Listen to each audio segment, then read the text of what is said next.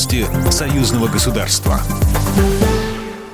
Здравствуйте, в студии Екатерина Шевцова. Жители Польши, Литвы и Латвии стоят вдоль белорусской границы и просят пропустить их, чтобы купить гречки и соли. Об этом рассказал президент Беларуси Александр Лукашенко. Вы посмотрите, что происходит с соседними Литвой и Латвией, поляками. Я про Украину в данном случае уже не говорю. Они же были такие счастливые, веселые, жили в заможном мире, у них все было. И где они сегодня? Приводит слова Лукашенко Белта. По словам белорусского лидера, власти страны по-человечески, по-людски относятся к своим соседям и открыли для них границу.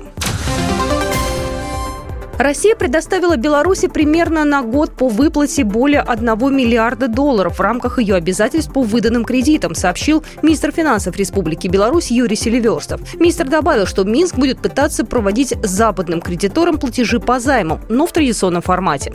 В иностранной валюте не получится из-за ограничений со стороны западных коллег. Также он отметил, что с Россией, которая является основным кредитором для белорусской стороны, у Беларуси нет проблем по вопросу расчетов по выданным кредитам.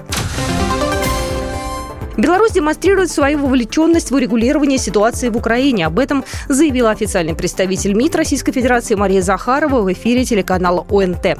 Минск инициативно и очень конструктивно предложил свою помощь в качестве площадки, принимающей переговорный процесс на разных уровнях, обеспечивающей и логистически с точки зрения контактов политической, информационной, моральной поддержки тех переговоров, которые велись. Свою роль в этом смысле белорусы продемонстрировали на высочайшем уровне, за что им отдельная благодарность, сказала официальный представитель МИД.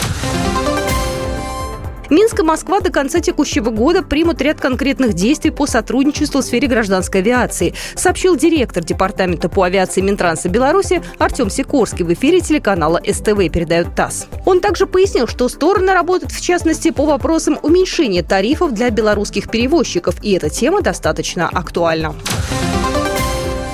Памятное мероприятие, посвященное 36-й годовщине катастрофы на Чернобыльской атомной электростанции, пройдет 26 апреля на улице Игнатенко в Минске. Об этом сообщает Белта со ссылкой на Минское городское управление МЧС Беларуси. В день трагедии первый самый жестокий удар взяли на себя персонала пожарной, который называют шеренкой номер один, действующие спасатели, ликвидаторы, а также курсанты Университета гражданской защиты МЧС и юные спасатели примут участие в митинге у мемориальной доски Василия Игнатенко, возложат цветы и почтут память героев минутой молчания.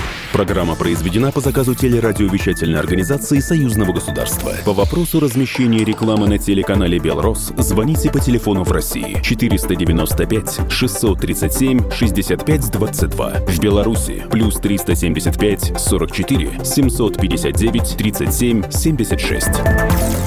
Новости Союзного государства.